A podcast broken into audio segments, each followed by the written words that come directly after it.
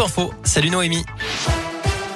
Salut Cyril, salut à tous. Un rapide coup d'œil sur le trafic pour commencer. Je vois que pour l'instant la circulation est fluide, pas de grosses perturbations à vous signaler dans la région. Mais attention, bientôt la fin des congés pour les élèves de la zone C. Les vacanciers seront encore nombreux ce week-end sur les routes de la région. Ce sera orange samedi dans les deux sens. Mieux vaut donc éviter les axes qui mènent aux stations de ski. À la une, Emmanuel Macron s'adressera aux Français à vingt heures ce soir après le Conseil de défense organisé ce matin à l'Elysée. Le chef de l'État fera le point sur la guerre en Ukraine uniquement. Pas question de parler de candidature ce soir. Au septième jour du conflit, l'armée russe affirme avoir pris le contrôle de la ville de Kherson au sud de l'Ukraine.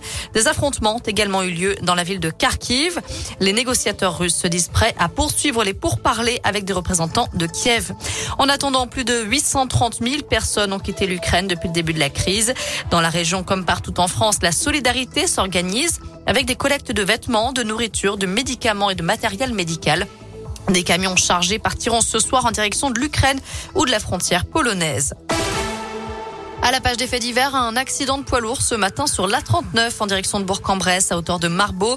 Pour une raison inconnue, un, un camion espagnol transportant des fruits et légumes s'est renversé, s'est couché sur le côté.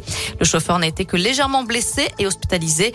La circulation a été bien perturbée le temps de l'intervention des secours. Une file d'attente impressionnante devant le parc des Expos à Saint-Etienne avec le coup d'envoi ce matin de la Grande Braderie. Cinq jours de bonnes affaires jusqu'à dimanche. De nombreuses marques de prêt-à-porter lâchent du stock à partir de deux euros. La Grande Braderie, c'est le jusqu'à samedi de dix heures à dix-neuf heures et dimanche jusqu'à dix-huit heures. Attention, dernières heures pour s'inscrire sur les listes électorales par Internet. Il suffit de se rendre sur le site élections au pluriel point intérieur point gouv point fr et de charger une pièce d'identité et un justificatif de domicile. Passé minuit ce soir, il faudra vous rendre en mairie pour vous inscrire ou bien le faire par courrier, mais avant le vendredi quatre mars. Pour le moment, onze candidats ont obtenu les cinq cents parrainages nécessaires à leur candidature. De son côté, Christiane Taubira jette l'éponge. Elle met fin à sa campagne présidentielle, faute de parrainage justement. Celle qui avait remporté la primaire populaire n'avait recueilli hier que cent quatre-vingt-un signatures d'élus. Dernier jour de ski sur le plateau d'Hauteville. Plus assez de neige pour accueillir les amateurs de glisse dans l'Ain.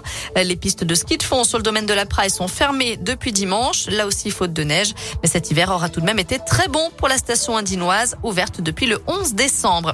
Enfin en foot, dernière demi-finale de Coupe de France. Ce soir, Nantes reçoit Monaco à vingt et une heures quinze. Hier soir, je rappelle que Nice s'est qualifiée en battant Versailles. Voilà, vous savez tout pour l'essentiel de l'actu. On jette un œil à la météo pour cet après-midi. Malheureusement, le soleil est bien caché. On a plutôt des nuages, beaucoup de grisailles. Les températures grimpent jusqu'à douze, voire quatorze degrés. Demain, on va se réveiller dans la grisaille à nouveau. Mais rassurez-vous, l'après-midi, c'est le soleil qui fera son grand retour avec de belles éclaircies. Merci.